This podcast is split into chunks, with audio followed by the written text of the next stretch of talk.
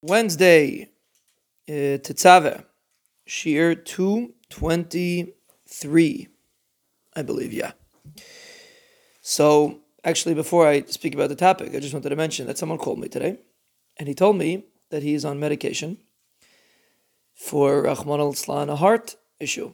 It should be a schos for him. He should be zecheter for shleiba. And as usual, whenever you hear something like that, it should give a person a chizuk that Baruch Hashem you're able to uh, have normal matziv without chas having to take medication. He said it lowers his blood pressure, and he's concerned he's not going to be able to fast on Taanis uh, Esther. Amazing thing. That was a, a Cyrus that I had. But that, that wasn't today's topic. But that was just a thought. The person gets up in the morning, his heart's pumping, he doesn't have to take medication for his heart.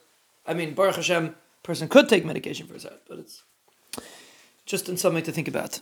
Person's, like we said yesterday, your, your level of simcha is dependent on your expectation, on what you take for granted. We were discussing the concept of subconsciously communicating. When you talk to someone, you communicate subconsciously by seeing the way the person makes motions, his hand motions, and truthfully, a person that is a good commun, an effective, that's the word, an effective communicator is able to interpret a person's motions and know how to respond. Because sometimes a person can say something that can technically be ambiguous, and watching his body language can help you translate what he's doing. A person, it gives a person opportunity to act properly in situations. For example, if you're in a meeting and they're discussing something, if you watch the body language and the mood of the people that you're talking to, you can know when the right time is to give a new idea? When's the right time to ask for a raise?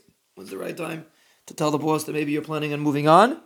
Whatever it is, uh, facial expressions, hand gestures, body uh, gesture, body posture, all these are ways of people conveying certain concepts and and how to it speaks volumes to who the person is. What a person's wearing can make an impact, right? A person that's in relaxed mode. He'll wear casual clothing when a person is more formal, real formal clothing. Hat and jacket, like we discussed, that by uh, davening. So all these things impact, first of all, the way a person, what the message a person's conveying, but more importantly, it even impacts you yourself.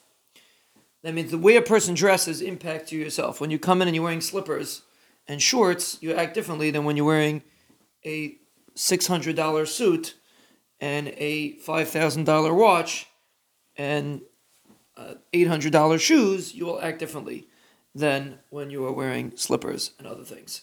So these are side uh, things that go, side gestures, side communication that goes on that are not the words themselves, but they can have a tremendous impact in a conversation and on the person himself.